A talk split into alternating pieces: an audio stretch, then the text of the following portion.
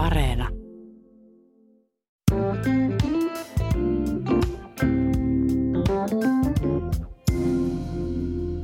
Miksi 1980-luvun ihanat kulutusjuhlat muuttuivat sitten 90-luvun alussa syvään lamaan? Miten siitä selvittiin? Mitä takaiskuja finanssikriisi toi? Ja ennen kaikkea, saavutetaanko se Ruotsin elintaso ikinä?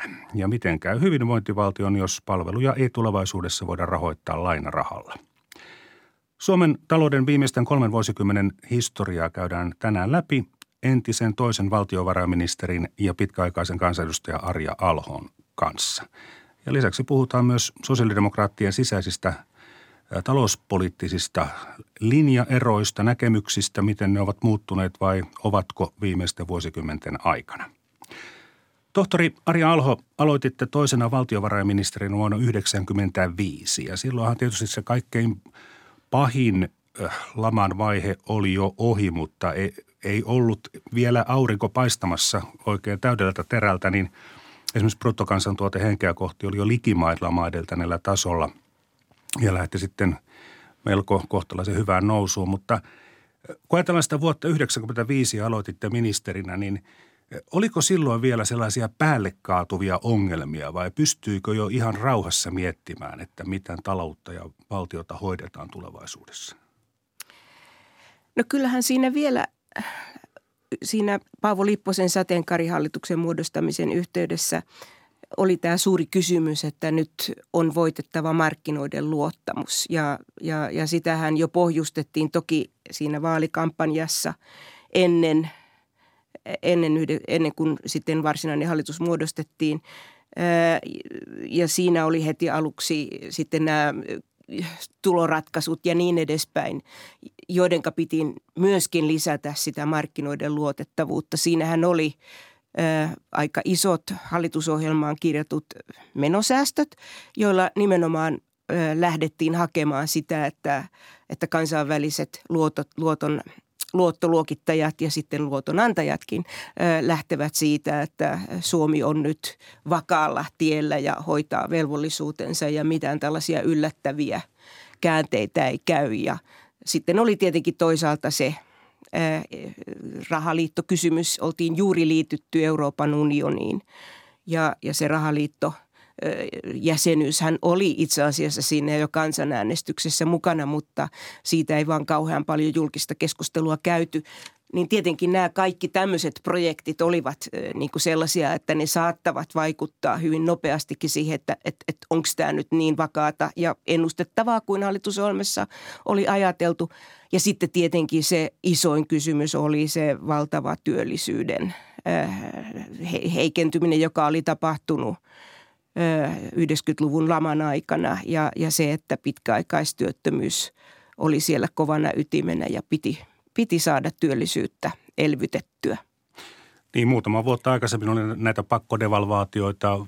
Markkinat eivät luottaneet siihen, että Suomen, Suomen talous kehittyy kunnolla. Oli vaikeata saada lainarahaa. Kyllä. Poliitikot jopa miettivät sitä, että – jos sitä lainarahaa ulkomailta saadaan, niin mitkä palkat jätetään ensimmäisenä maksamatta ja kaik, kaikenlaista tällaista. Että se oli aika, se aika oli niin hyvin dramaattinen, dramaattinen niin kuin muistijälki siinä mm. aloitettaessa, se on Mut, totta. Mutta sitten 95, kun tilanne vähän helpottui, niin olitteko edelleen markkinoiden vankeja sitten, että kaikki mitä puhui ja teki, niin piti aina miettiä, että miten ne kansainväliset luottoluokittajat ja lainanantajat tästä miettii. Ei varmaan samalla tavalla kuin, kuin Ahon hallituksen aikana, mutta että se tavallaan jäi päälle. Ja se on sinänsä sääli, koska voi sanoa, että siinä olisi ollut mahdollisuuksia arvioida aika monia asioita uudelleen.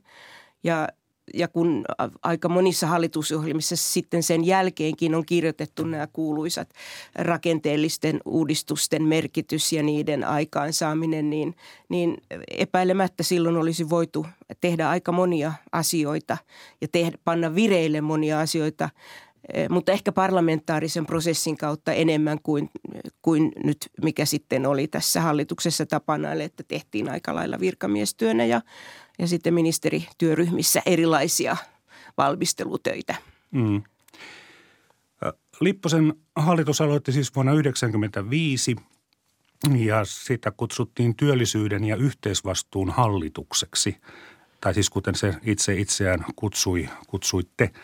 Tärkeimmät tavoitteet olivat siis työllisyyden parantuminen, julkisen velan kääntyminen laskuun, ainakin kansantuoteosuutena laskettuna ja sitten ansiotulojen verotuksen keventäminen, jotta kannustetaan sitten kansalaisia omiin ponnisteluihin ja omiin ponnisteluihin sitten tähän, tähän hyvinvointiin. Eli siis työllisyys, julkinen velka ja sitten ansiotulojen, ansiotulojen verotuksen keventäminen – Tohtori Arja Alho, entinen valtiovarainministeri, kuinka hyvin näissä tavoitteissa onnistuttiin?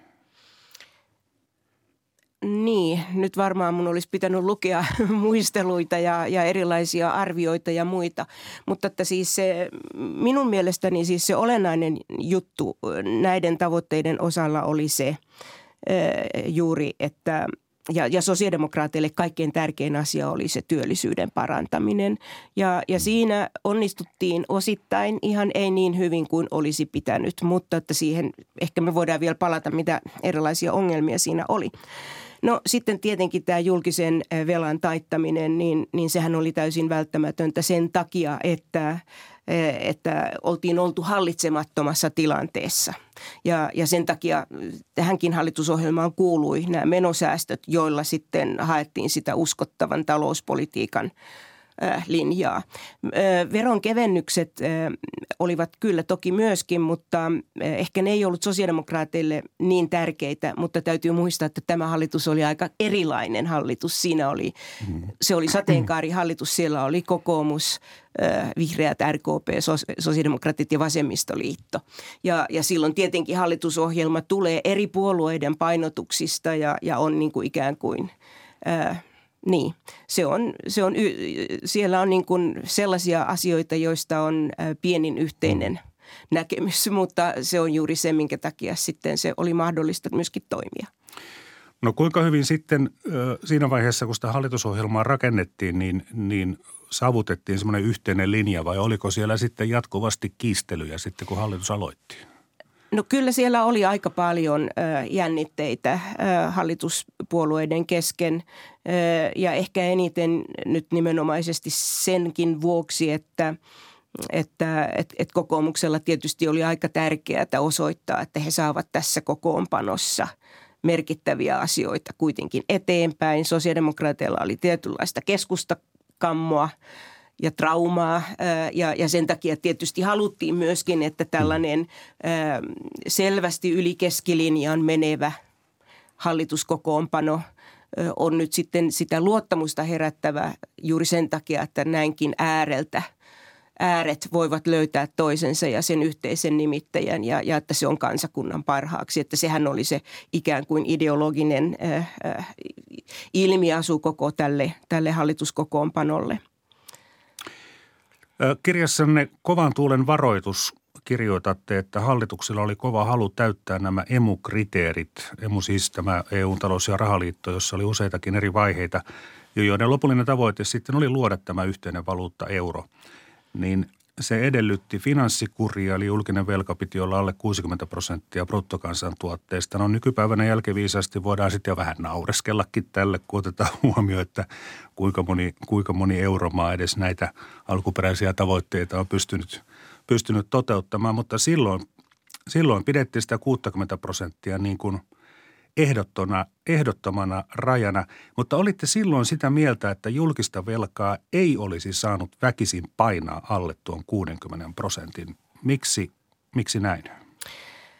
No ensiksi täytyy aloittaa vähän kauempaa. Siis sehän oli valtavan iso niin kuin No siis Suomessa tapahtui ihan uskomattoman isoja muutoksia itse asiassa 90-luvulla juuri sen takia, että siinä oli kylmän sodan päättyminen, siinä oli Neuvostoliiton hajoaminen, siinä oli Suomen jäsenyys. Ensiksi hän ajateltiin tehtäväksi se etäsopimus, joka, joka, joka olisi ollut vähän toisen, mm. toisen tyyppinen ratkaisu, mutta sitten hyvin nopeasti käynnistyi keskustelu Euroopan unionin jäsenyydestä ja siinähän käytiin sitä keskustelua, että juna menee muuten ohi, ellei me nyt tartu tähän mahdollisuuteen. Ja sehän jo tämä Euroopan unionin jäsenyyden hakemisen yhteydessä Ahon hallitus jo teki ratkaisun, että myöskin tulemme menemään mukaan talous- ja rahaliittoon.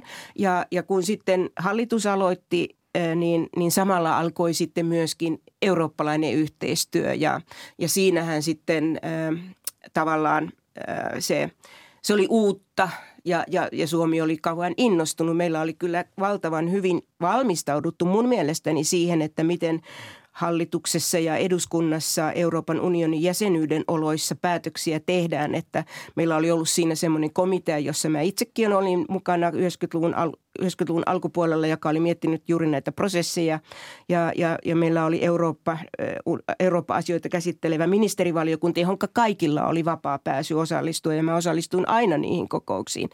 Ja, ja suuri valiokunta sitten sai näitä raportteja ennen ja jälkeen. Ja, ja, ja se oli niin kuin semmoinen hirveän iso ö, työskentelytavan muutos, että meillä onkin tämmöinen kansainvälinen tai tässä tapauksessa nimenomaan juuri eurooppalainen ulottuvuus. Ja sitten kun tästä raha- ja talousliitosta vähän niin kuin sattumoisen sattuman kautta tuli tehtyä sitten päätös heti melkein jo hallitustaipaleen alussa semmoisen teknisen valmistelupaperin johdosta, niin, niin, niin silloin niin kuin tavallaan koko se mood, moodi muuttui sellaiseksi, että, että, että nyt, me, nyt me yksinkertaisesti pidetään huoli, että, että Suomi on ensimmäisten joukossa tässä raha- ja talousliitossa. Ja siinä sitten niin kuin se tulkinta tavallaan oli niin kuin teoreettista paperitulkintaa, että näin ja näin pitää olla ja siinä, siinä ei ole niin kuin desimaalinkaan pilkun mitään ma- mahdollisuutta li- liikkua. Mutta sitä vastoin tietysti Euroopan unionissa jo silloin toimineet muut jäsenmaat tiesivät, että nämä on nimensä mukaisesti lähentymiskriteereitä. Eli silloin niin kuin kolmanteen vaiheeseen kuulu tietynlaiset kriteerit. Ykkösvaiheessa oli rahoitusmarkkinoiden vapauttaminen, emun toisessa vaiheessa oli julkisiin talo, julkisten talouksien alijäämä. Siihen ryhdyttiin kiinnittämään huomiota ja kiellettiin set, setelirahoitus. Ja sitten tässä kolmannessa vaiheessa tietysti oli sitten nämä muut kansantalouden mittarit, joiden piti olla jotakin, jotta voisi kuvitella, että tämmöinen yhteinen valuutta voisi toimia. Niistähän puuttu meidän kannaltamme ja ainakin koen, että voin sanoa sosiaalidemokraattien kannalta hyvin tärkeä lähentymiskriteeri ja se olisi ollut tietenkin se työllisyys työllisyysaste, koska äh, nyt nämä kaikki muut mittarit, niin sinänsä tärkeä inflaation hillitseminen, onhan hintavakaus äärettömän tärkeää kaikissa kansantalouksissa ja, ja ihmisten elämisen kannalta, niin se, se on selvä. Korkojuttu oli selvä, alijäämä oli selvä, mutta sitten just tämä julkisen velan kansantalous tai sen suhde kansantalouden kokonaistilanteeseen, niin, niin se oli sitten vähän tuommoinen enemmän tai vähemmän hatusta vedetty. Ja sellaisena se olisi varmasti pitänyt pitääkin.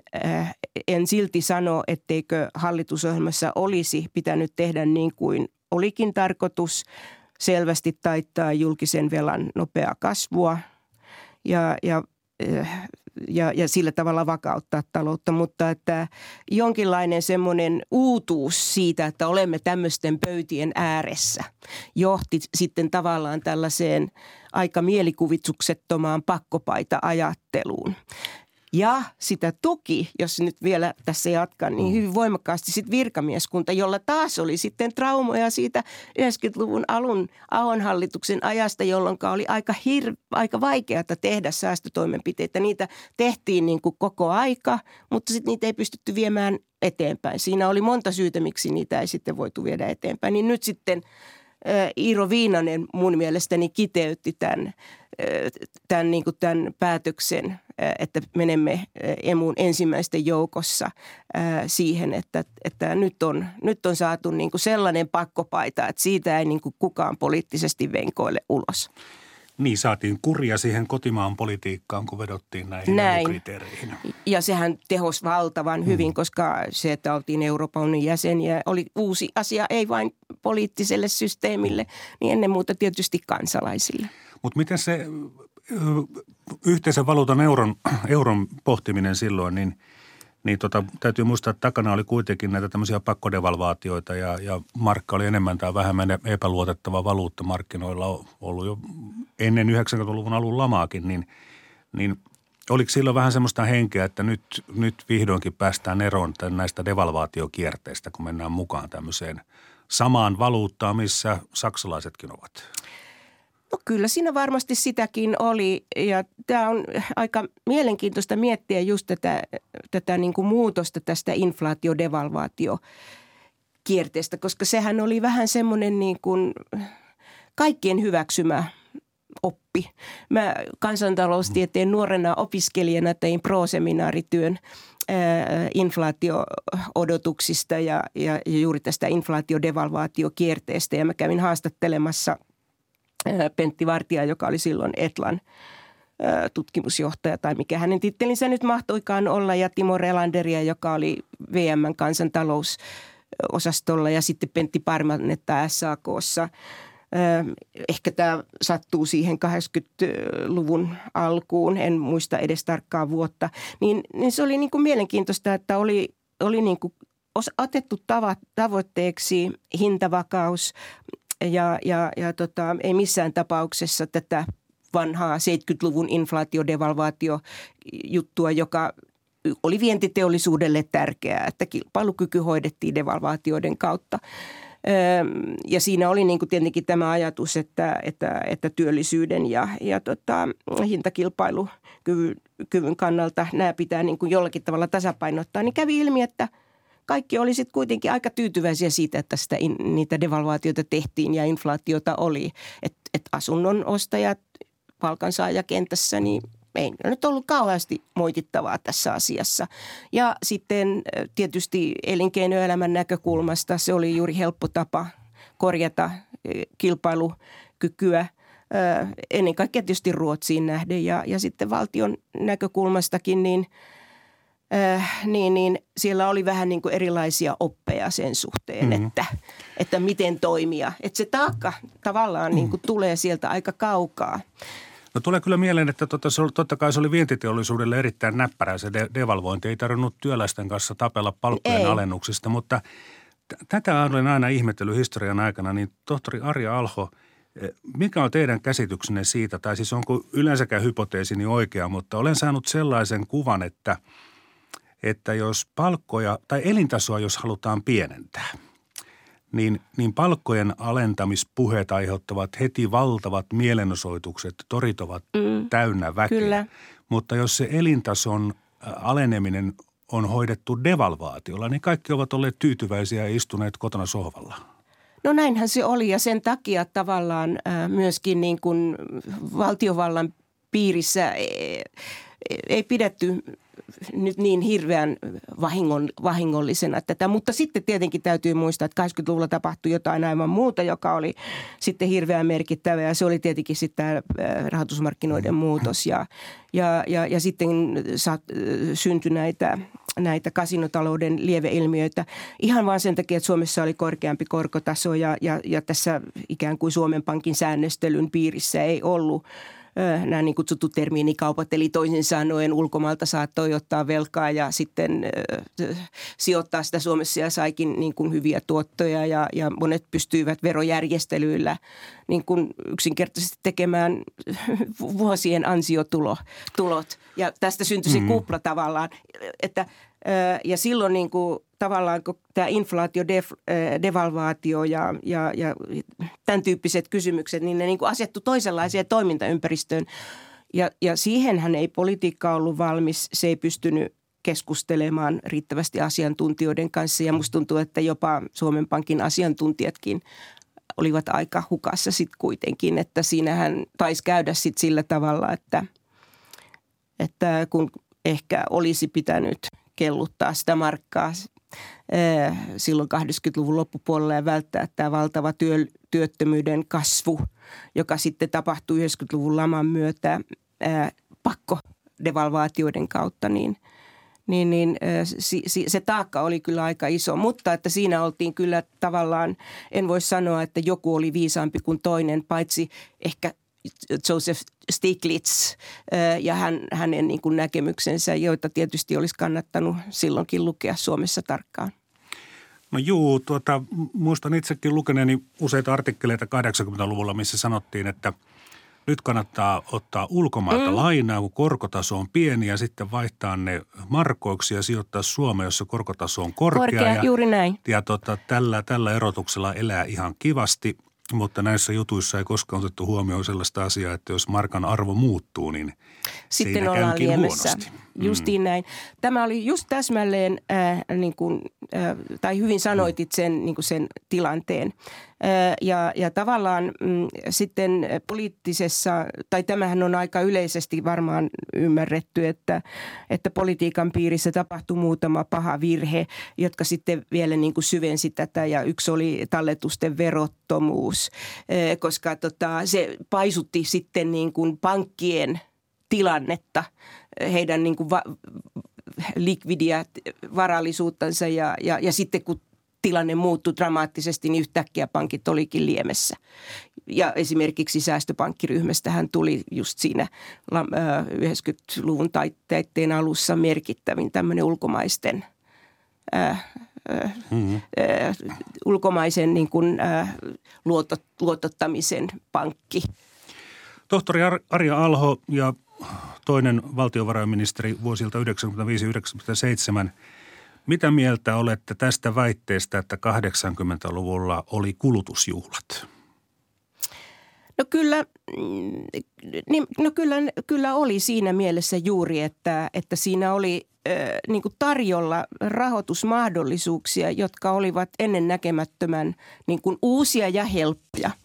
Ja, ja tavallaan se semmoinen, mikä kapitalismin paha piirre onkin, että se irtautuu reaalimaailmasta, että näitä kriisejä on niin kuin sitten senkin jälkeen nähty just siinä, että kun irrottaudutaan reaalimaailmasta ja mennään niin kuin ikään kuin sinne mielikuvitusmaailmaan, luodaan finanssituotteita ja, ja, ja tota, riskejä hajautetaan niin, että ei tiedetä kuka niitä sitten kantaa ja jokuhan ne kantaa ja yleensä sitten aina veron veronmaksaja, niin, niin kyllä varmaan tämä, tämän, niin kuin tämän, tämän ma- mahdollisuuden, että tosiaan voi ottaa ulkomailta luottoa ja, ja sitten ikään kuin tehdä sillä rahaa Suomessa, niin se, se olisi pitänyt jotenkin niin kuin nähdä paremmin, vaikka ei sen puoleen – kyllä mä niin kuin olen sitä mieltä, että aika monet näkivätkin, mutta sit, sitä vaan pidettiin niin kuin semmoisena pahan, hmm. pahan, pahana niin kuin kateuspuheena. Sehän on näin, että, että no nyt muistan ihan vain pikkuasian ja se ei ole tämän asian kannalta nyt mitenkään olennaista, mutta istuin tuohon aikaan aika usein äh, Ilka Kylävaaran äh, semmoisessa ohjelmassa Torninpidot vai mitkä hänen nyt mahtokaan olla, jossa oli aika usein äh, keskustelukumppanina – ja Jutta Tsiljokuskin muun muassa oli ja näin, niin, tota, niin kyllähän se vähän tuntui hassulta, kun se Kylävaara niin kuin neuvoi, että mitä hittoja te siellä politiikassa pyöritte, että nyt kannattaa ostaa Brysselistä torneja ja, ja tota, hoidella hommia niin kuin kiinteistösijoitusten mm. ja muiden kautta. Ja, ja sitten se tietysti hänenkin kohdallaan se laskun aika tuli. Näistä 90-luvun alun laman syistä äh, aika moni tai yleisesti pidetään tätä Neuvostoliiton romahtamista niin kuin merkittävimpänä syynä, mutta tuota, sitten kun sitäkin on tarkemmin tutkittu, niin ennen lamaa viennistämme meni Neuvostoliittoon vain 15 prosenttia, eikä se vienti kokonaan pysähtynyt sen romahtamisen jälkeenkään. No kulutusjuhlista tässä nyt puhuttiin, mutta Aika moni taloustieteilijä on sitä mieltä, että suurista asuntolainoista huolimatta niin kotitalouksien velkojen suhde tuloihin oli vielä ihan ok verrattuna muihin länsimaihin. Että tästä ongelmasta, tämä tuli ongelmaksi vasta sitten tämän laman ja, laman ja devalvaation vuoksi. Ja rahamarkkinat tosiaan oli vapautettu 80-luvulla, mutta siitäkin on sanottu, että rahamarkkinoiden vapauttaminen ei väistämättä ole johtanut talouskupliin – että tällainen nopeakaan luotonannon kasvu ei johda väistämättä mihinkään pankki- tai valuuttakriisiin. No ei väistämättä, mutta tota, tohtori Arja Alho, johtiko se sitten meillä Suomessa? Niin, ehkä tähän nyt pitää lisätä se vakaan markan niin kuin oppi. Ja, ja siinähän oli selviä politiikkaeroja niin Suomen Pankin kuin sitten äh, poliittisen päättäjän välillä. Ja siinä oli semmoista keskustelemattomuutta ja epäluottamusta. Ja, ja se on mun mielestä, niin kuin mä olen niin kuin aina ollut sitä mieltä, että, että, että on hirveän tärkeää, että poliittiset päätöksentekijät niin kuin haluaisivat tietää taloudesta enemmän kuin mitä ehkä tänä päivänä ja silloin ainakaan niin kuin tiesivät, koska silloin oli niin kuin tavallaan kolme, kolme välinettä työkalupakissa, että että oli finanssipolitiikka, oli rahapolitiikka ja työmarkkinapolitiikka. Ja, ja, ja tota, näiden kaikkien olisi tietenkin pitänyt pystyä keskustelemaan sillä tavalla, että tämä yhteinen näkemys siitä, että mitä halutaan ja minne mennään ja millä keinoin olisi ollut olemassa, vaikkakin sitten tietenkin Suomen Pankilla oli oma, oma itsenäinen roolinsa ja, ja, ja sehän käyttikin sitä ja ja niin kuin kuuluukin. Ja, ja nyt se sama rooli on sitten tietysti Euroopan keskuspankilla. Ja tietenkin sitten nämä työmarkkinaratkaisut, niin niihinhän tosiasiassa sitten juuri kyllä leivottiin erilaisia elementtejä, jotka liittyi sitten myöskin finanssipolitiikan piiriin.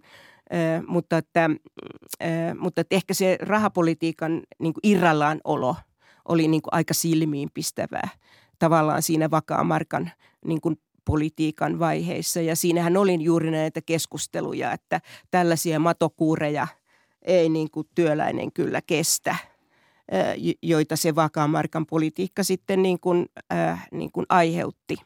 Hmm.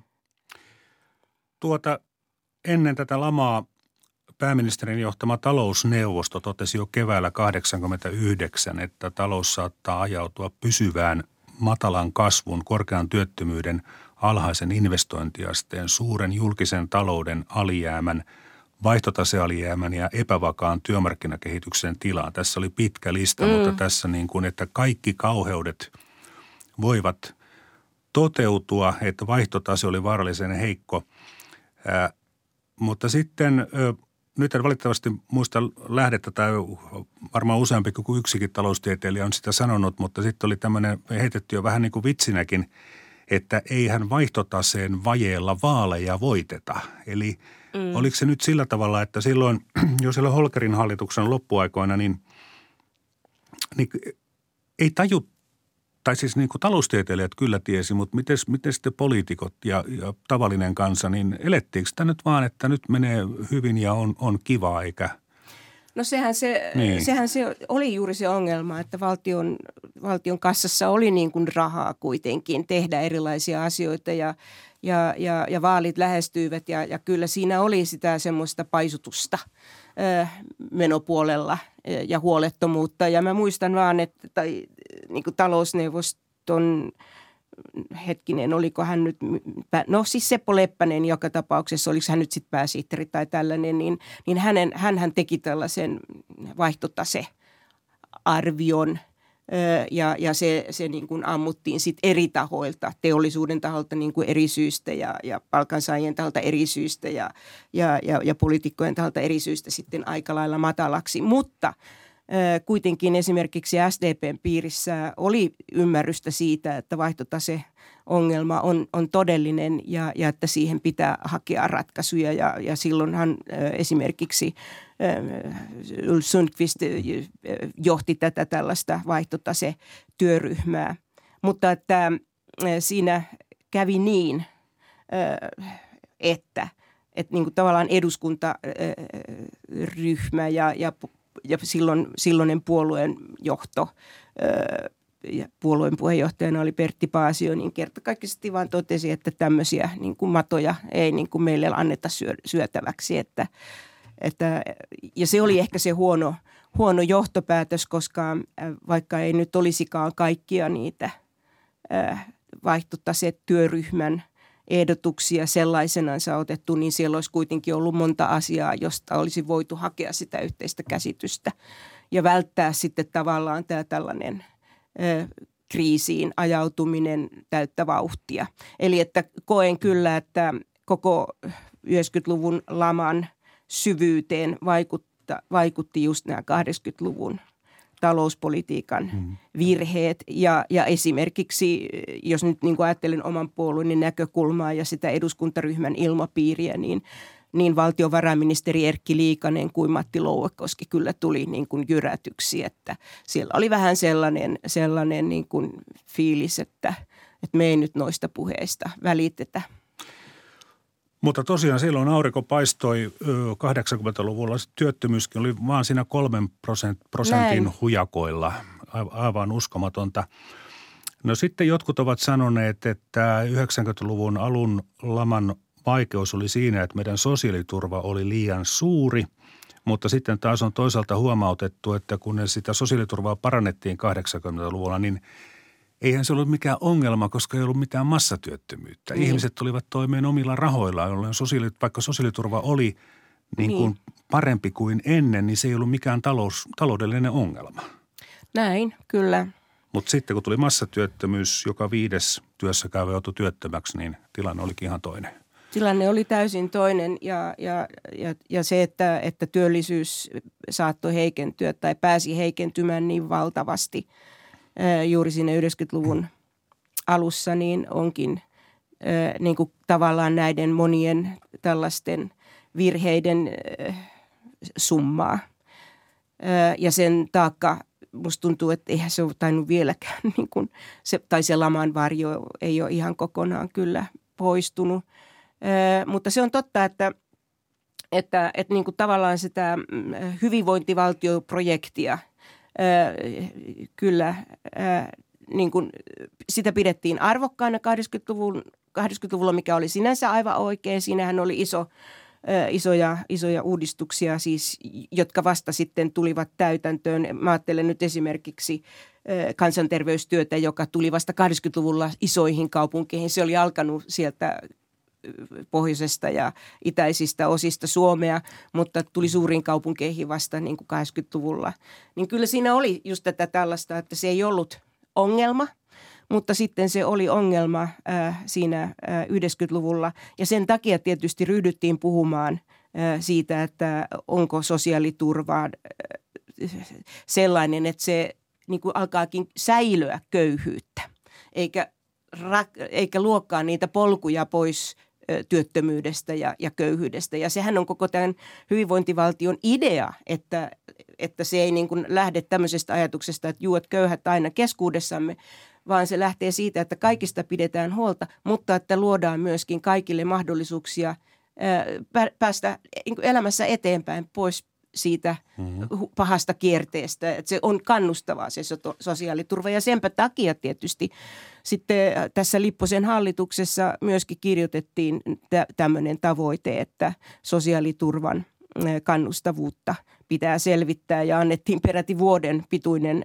määräaika, että, että ehdotukset piti olla valmiit sitten heti seuraavana, seuraavana keväänä, että eduskunta olisi voinut päättää ne sen vuoden lopussa. No vielä palaan sitten tähän, että, että, että miksi sitten ei onnistuttu tekemään näitä valtiontalouden säästöjä siinä Ahon hallituksen aikana. Siellähän oli aika monia vähän kiistanalaisiakin toki sosiaaliturvaan liittyviä säädöksiä, niin se johtui siitä, että meillä oli vielä siihen aikaan lepäämään jättämissäännös. Ja, ja sehän oli yksi näistä asioista, joka nyt kuitenkin ehkä nyt musta tuntuu, että jopa kuulija saattaa tipahtaa kärryiltä, mutta sillä lepäämään jättämissäännöksillä oli sillä tavalla merkitystä, että, että säästölakien läpivieminen eduskunnassa vaati poikkeuksellisen ison enemmistön, siis perustuslain ikään kuin, siis siinä aina jouduttiin perustuslakivaliokunnassa katsomaan, että minkälaista säätämisjärjestystä edellytetään. Ja nämä säästöt edellytti laajaa konsensusta, eli mm. siis myöskin... Enemmistö ei riittänyt. Niin, mm. täsmälleen näin. Ja, ja tota, tämä, tämmöinen... lepäämään jättämissäännösten uudistamistyö, sen kyllä Holkerin hallitus ihan viime töinään kyllä pani vireille. Ja senkin mä muistan oikein hyvin, kun satuin siinäkin komiteassa istumaan. Mutta että yritän nyt tässä sanoa sitä, että siinä 90-luvun aikana näissä nämä Ahon säästöehdotukset aika monet kaatuivat sen takia, että, että vaadittiin sitä isoa enemmistöä. Mutta hyvää oli sitten kuitenkin se, että siinä tuli keskusteltua siitä, että mikä on tämmöinen vähimmäistoimeentuloturvan taso Suomessa. Ja, ja se määriteltiin silloin täydeksi kansaneläkkeen määräksi. Ja sillä taas on merkitystä sitten, kun aikanaan tuli perusoikeus uudistukset ja niin edespäin. Että, että syntyi kuitenkin joku sosiaalipoliittinen ajatus siitä, että, että mikä on säällisen toimeentulon raja. No okei, okay, täydellä kansaneläkkeellä siihen aikaan, niin tai se oli, tai siis niin, mitähän se silloin oli, enpä enää muistakaan, mutta nyt se taitaa olla jotain 800, päälle 800 mm. euroa, että eihän se nyt ole mikään – mikään, mikään, kun tässä joku ehdotti jopa, että se olisi kolme tonnia tämmöinen vähimmäistoimeentulotaso, niin, niin, niin eihän se kanssa toki... siinä 800, että ei sillä kyllä kauheasti No ei, ei, ei, mutta tietenkin sillä niin kuin lähdetään tästä, että, hmm. että sitten sitä voidaan täydentää toimeentulolla ja tähän nyt sitten toimeentulotuolla ja tähän nyt tietysti hmm. toisaalta arvioidaan, toki. että miksi näin on. Joo. Mutta, mutta että siis niin – kun kysymyksesi oli näin, että sosiaaliturvan taso oli silloin korkea, ja, ja, mutta se ei ollut ongelma, koska hyvinvointivaltion perusajatus siitä, että ihmisillä on työtä ja, ja, ja sitä kautta he kantavat kekonsa kansantulon mm. ja kansantalouden hyväksi, niin, niin toimi. Ja sitten laman oloissa se oikeus riistettiin ihmisiltä. Niin tarkoitin siis korkeasuhteessa siihen, että mitä se oli aikaisemmin ollut. En, en ota nyt kantaa Joo. siihen, että onko korkea vai matala, mutta korkeampi. No kyllä no se korkeampi. pitää tavallaan mm. paikkansa ja sen takiahan niin kuin, eihän muussa tapauksessa olisi ryhdytty koskaan puhumaan sosiaaliturvaan tehtävistä leikkauksista. No, niissä sitten osassa tehtiin suuria virheitä sitten, niin kuin usein tapahtuu, että, että, että ollaan jostain asiasta yhtä mieltä, mutta sitten tehdään niin kuin vääriä, vääriä ratkaisuja. Että tässähän kävi niin sitten muun muassa siinä 95 tuloratkaisussa, joka, joka sinänsä oli ihan, ihan hieno suoritus luottamuksen osoituksena työmarkkinoilta silloiselle hallitukselle ja, ja, ja oli selvä osoitus myöskin ulospäin Suomesta, että meillä on, meillä on hallitus, joka kykenee yhteistyöhön ja, ja lisää tätä talouden talouden vakautta näillä toimilla, niin siinähän sitten ne leikkaukset menivät työmarkkinatukeen, eli siihen kaikkein pienimpään, pienimpään toimeentulon osaan. No sitten näihin kysymyksiin, että miten saadaan talouskuntoon, ihmisten talouskuntoon, työllisyyttä mm. edistämään ja niin poispäin, niin kuunnellaanpa tähän väliin, mitä mieltä verokiilasta sanoi toinen valtiovarainministeri Arja Alho tammikuussa 1997. Tärkeää vaan on se, että, että, että sitä pystytään koko aika höyläämään sillä tavalla alaspäin tai pienemmäksi, että tuntuu siltä, että kynnykset työllistää alkavat häipyä. Siis tässä on aika paljon kysymys myöskin ihan psykologiasta, että jos verokiila on, kiila on ankara, ihmiset kokevat, että se on liian suuri satsaus. No jos ajatellaan, että se verokiila laskisi, niin mikä siellä laskisi, se sotumaksu vai se tulovero? No kai siinä pitäisi ajatella näin, että kun verokilaa ryhdytään höyläämään, niin pitää höylätä kaikkia osia. Sosiaaliturvan tai välillisiä työvoimakustannuksia, jos höylätään, niin se tarkoittaa silloin, jos rehellisiä ollaan, että pitää myöskin kysyä, että, että voidaanko pitää nykyinen etuustaso vai pitäisikö sitä alentaa, koska sillähän rahoitetaan se nykyinen etuustaso. Ja, ja sitten tietysti tulovero on siinä se suuri potti ja sen takia tietysti tuloverotusta pitää alentaa, koska se on Suomessa huippukireä. Mutta mä en myöskään halua unohtaa tätä arvonlisäverotuksen merkitystä. Tosin se tietysti ei niin kuin palkkakustannuksissa ole niinkään olennainen, mutta tietysti palvelualoilla sillä on merkitystä. Eli mitäs arvonlisäverolle? Niin tai sanotaan näin, että ei pidä unohtaa, että arvonlisäkin on, on olemassa ja että se on yksi niistä esteistä, tosiasiallisista esteistä, jonka vuoksi yksityiselle palvelusektorille ei ole syntynyt toivottussa määrin työpaikkoja. Eikö sitä ole kuitenkin koitu saada balanssiin EUn kanssa, että siellähän tulee sitten seinä vastaan? No yleensä tietysti kansainvälistyvässä maailmassa niin täytyy suurin piirtein elellä siten, että ei kauhean suuria eroja ole verotuksessa, mutta meillähän on EU-maihin nähden paitsi korkea tuloverotus, niin myöskin korkea arvonlisäverokanta. Eli toisin sanoen 22 prosenttia, joka on yksi Euroopan unionin jäsenmaiden korkeimpia. Mitä mieltä te olitte tästä veroalennuksesta, mikä nyt tuli? Olitteko te tyytyväinen? No mun mielestä se on ehdottoman tärkeä asia, koska se on nyt juuri se asia, jolla sitä verokiilaa ensimmäistä kertaa konkreettisella tavalla on ryhdytty purkamaan tai vähentämään. Ja, ja kun se vielä sitten kannustivähennyksen kautta tulee erityisesti pieniin ja keskituloihin, niin, niin silloin sitä voi jopa sanoa myöskin yhteiskunnallisesti oikeudenmukaiseksi ratkaisuksi. Näin vuonna 1997 ja toimittajana oli Maija Elonheimo. Arja Alho, miltä kuulosti? No juu, kyllähän mua nyt vähän järkyttää, että mä niin on tässä ollut niin kuin, tuloverojen alentamisen kannalla, mutta nyt täytyy muistaa, että tämä haastattelu todennäköisesti liittyy siihen, kun oli tällainen tosiaan kannustin työ. Ja, ja, ja tuota, siinä oli kaksi asiaa, tai päätettiin, siis kenttä olisi ollut sosiaaliturvan uudistamisen uudistaminen tilkkutäkkimäisyydestä joksikin loogiseksi eri elämäntilanteet selvästi huomioitavaksi järjestelmäksi, jossa ei niin kuin, kävisi näin, että, että, että se etuustyyppi sitten tipauttaa ihmisiä pois turvaverkoista. Et siis sehän oli sen tilkkutäkkimäisen vuosien ajan sosiaaliturvaa uudistamisen lopputulos, että, että ihmisen piti olla aika tarkka, että – että, että oliko oikealla tavalla sairas tai oliko oikealla tavalla työkyvytön, jotta ei tipahtanut sitten tästä järjestelmästä ulos. Mutta okei, niin, niin siinähän se työttömyysloukku määriteltiin tämän kynnyspalkan kautta. Ja, ja kynnyspalkka silloin, kun tämä, tämä työ aloitettiin, niin oli 4400 markkaa – ja, ja sitten kun tehtiin näitä tämän työryhmän ehdotuksia, niin se tipahti 2800. Eli onko kynnyspalkka se, että kannattaako mennä töihin? No näin, että mm. tavallaan silloin, silloin niin kuin sosiaalietuuksien, me, menet, sosiaalietuuksien menetys ö, oli niin merkittävä, että, että sitä ei kannattanut tehdä.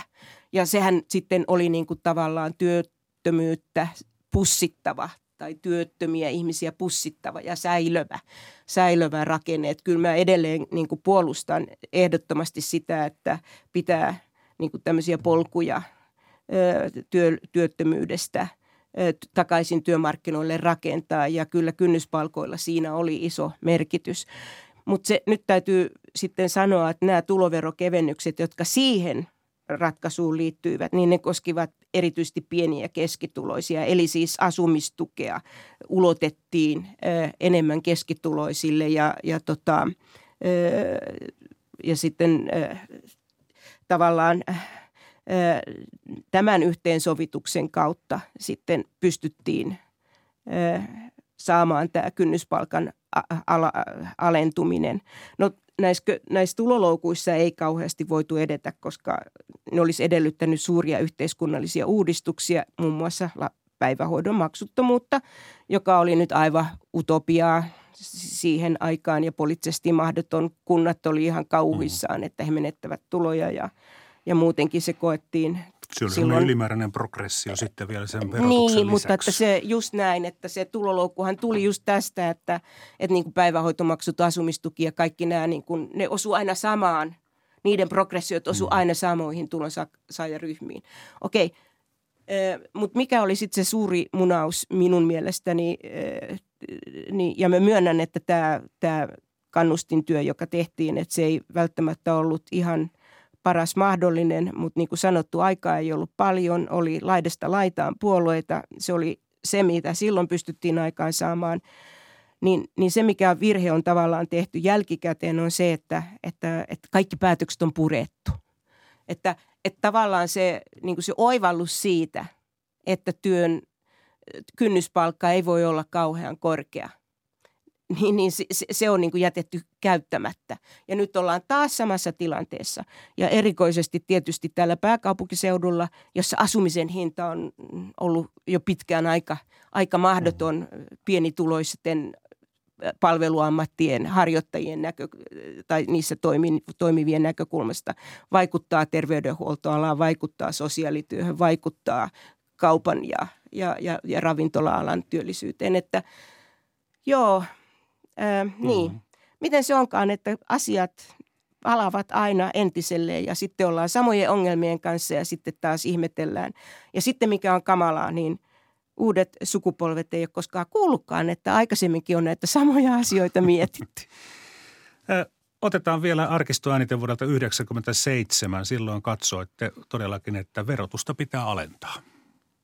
No entäs sitten, jos ajatellaan sitä, että tämä tuloverotus laskisi, niin tarkoittaa sitä, että joku menoerä valtiolla pienenee, mikä se menoerä olisi?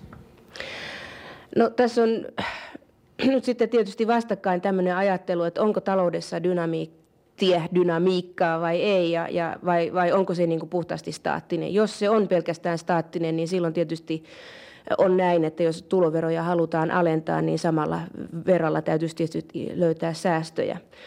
Minäkin uskon, että jos verotusta haluttaisiin hyvin voimakkaasti rysäyksenomaisesti alentaa, niin se merkitsisi sitä, että pitäisi etsiä valtion taloudesta säästöjä, mutta sitten minun mielestäni tämmöistä linjaa ei tarvitsekaan valita. minusta semmoinen suunnitelmallinen, maltillinen veronkevennysohjelma tuo myöskin mukaan tätä dynamiikkaa, eli toisin sanoen sitä, että, että talouden toimeliaisuuden kautta sitten ja, ja, ja, ja, ja tavallaan sitä kautta myöskin sitä veropohjaa voidaan laventaa niin, että menosäästöjä, merkittäviä menosäästöjä ei tarvita. No jotakin kuitenkin tarvii tehdä, sehän on innoittava kysymys, mutta mikäköhän se, kysymys, mikäköhän se vastaus siihen, että mistä, mistä voitaisiin vähentää menoja? No jos ajatellaan nyt verokiilaa ja ajatellaan näitä välillisiä työvoimakustannuksia, niin olisi korkea aika ryhtyä keskustelemaan Suomessa avoimesti siitä, onko meillä työllisyyden nimissä mahdollisuus verokiilan, siis työllistämiskynnyksen alentamisen, äh, alentamisen hinnalla äh, myöskin tarkastaa näitä etuustasoja, jotka liittyvät lähinnä nyt sitten täällä, tässä tapauksessa ei valtion budjettiin liittyvään, mutta yhteiskunnan kokonaisuuteen liittyvään äh, ansiosidonnaisten etuuksien äh, hivenen tarkistamiseen. Eli minkälaisessa numerossa te liikkuisitte, jos te saisitte päättää, että paljonko sieltä olisi klappia, paljonko sitä voitaisiin nipistää? No kauhean hankala esittää mitään lukuja, mutta että jos välillisissä työvoimakustannuksissa halutaan helpotusta niin, että investointi ihmiseen olisi kutakuinkin yhtä kannattavaa kuin investointi laitteeseen, niin kyllähän se silloin tarkoittaa sitä, että, että ihmisten pitää myöskin kysyä sitä, että ovatko he valmiita tinkimään jossain määrin näistä etuustasoista. No nythän tietysti täytyy sanoa, että jo joitakin muutoksia on tapahtunut ja ne on kaikki ollut oikeaan suuntaan. Näin totesi toinen valtiovarainministeri Arja Alho vuonna 1997. Tässäkin on tämmöisiä teemoja, jotka eivät ole todellakaan vanhentuneita, niin mm. miten se äh, pitkäaikainen kansanedustaja ja, ja ministerinäkin töissä ollut ajattelee tästä yhteiskuntapolitiikasta ja politiikasta, että painitaanko me nyt sitten vuosikymmenestä toiseen aina samojen asioiden parissa?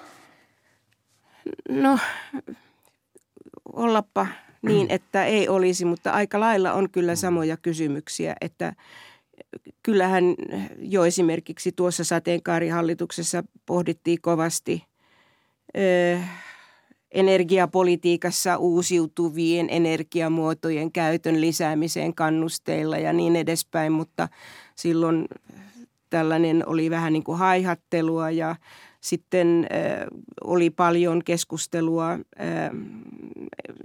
jos, jo silloin esimerkiksi tästä kestävyysvajeesta, siis ikääntymisestä ja, ja hoivan tarpeesta. Ja nythän asia, asian voi kiteyttää sillä tavalla, että – että 33 vuotta tehdään töitä ja 21 vuotta ollaan eläkkeellä, että jotainhan tähän tarvii tehdä.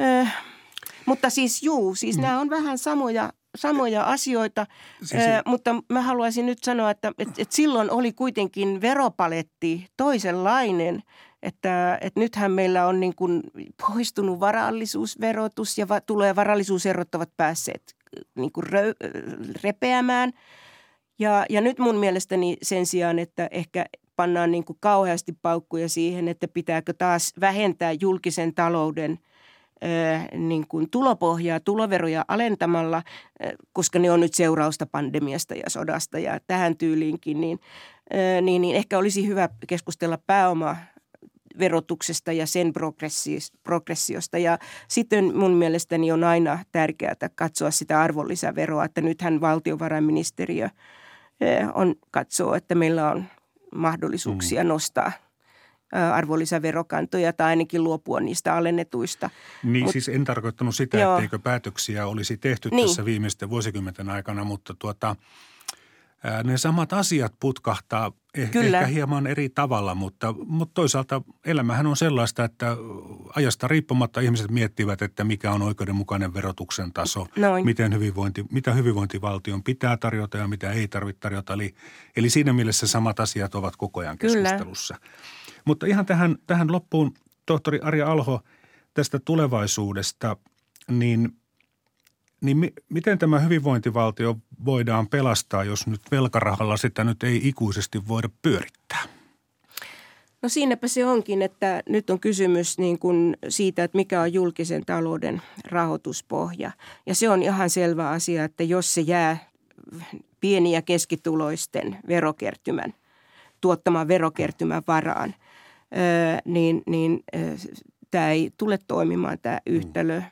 Niin ja, siis suurituloiset kyllä maksavat paljon veroja, mutta onko, onko heitä liian vähän? Heitä on liian vähän ja sitten heillä on mahdollisuuksia siirtää tulojensa aivan liian liian avokätisesti tai helposti pääomaverotuksen piiriin ja, ja, ja, ja se, ei ole, se ei ole oikein, että jos haluaisi nyt niin kuin huolehtia siitä, että reaalielämässä, siinä elämässä, jossa ihmiset nousevat aamulla ylös, juovat aamukahvinsa ja lähtevät töihin, tekevät sitä suurella sydämellä, niin kuin sairaanhoitajat sairaaloissa esimerkiksi tekevät, mm. niin, niin kyllä se sitä tarkoittaa, että – että tämän reaali, reaalitalouden lähtökohdista pitäisi rakentaa niitä tulevaisuuskuvia. Mutta meillä on nyt niin paljon tätä finanssikriisistäkin vielä jälkeen jäänyt tätä tällaista ö, sijoitus omaisuuden ja, ja, ja sitten sitä kautta niin kuin, tai tämän varallisuuden kasautumista ja sitten sitä, että sitä varallisuutta ei sijoiteta reaali investo, reaalitalouden investointeihin, vaan nimenomaan nyt näihin tällaisiin erilaisiin finanssituotteisiin, jotka eivät ole samalla tavalla tekemisissä sen kanssa ja sen rahoittamisen kanssa, mitä kuitenkin ihmisten arkipäiväinen elämä on. Eli että mun mielestäni tarvitaan aika hurjasti uudenlaista ajattelua, jota jo vähän silloinkin yritettiin viritellä, eli mm. että – että pitää saada osa-aikatyömahdollisuuksia eläkkeellä oleville, pitää saada pääomaverotus progression piiriin, pitää voida katsoa, että, että, että se työn, työ, työ tuottaa sellaista hedelmää, että, että sitä jaksaa tehdä. Että ihmiset on aika kyllästyneitä varmaan monilla työpaikoilla siihen, että pienellä palkalla saa kitkutella – ja, ja saa tehdä toisenkin työt e, ja sitten tota, kiitokseksi tulee äh, niin kuin lomautukset tai, tai työn menetys sitten, kun tulee jotain kansainvälisiä suhdannevaihteluita. Että se, se on se reaalitalous on mun mielestäni unohtunut vähän sen. Miten arvioitte nyt on puhuttu siitä, mitä tapahtui tuossa 30 vuotta sitten, mutta jos ajatellaan 30 vuotta tästä eteenpäin, niin millaisessa jamassa Suomi on? No täytyyhän tässä optimisti olla, että, että, jos, että ei ainakaan nyt voi sanoa, että huonommassa jamassa. Uskon, että, että politiikkakin on mahdollisuuksien tietyissä mielessä taidetta. Ja, ja, ja, mutta mun mielestäni on hyvin tärkeää, että politiikassa niin kuin ei lähdetä tavallaan tämmöiselle, kuinka mä nyt sanoisin,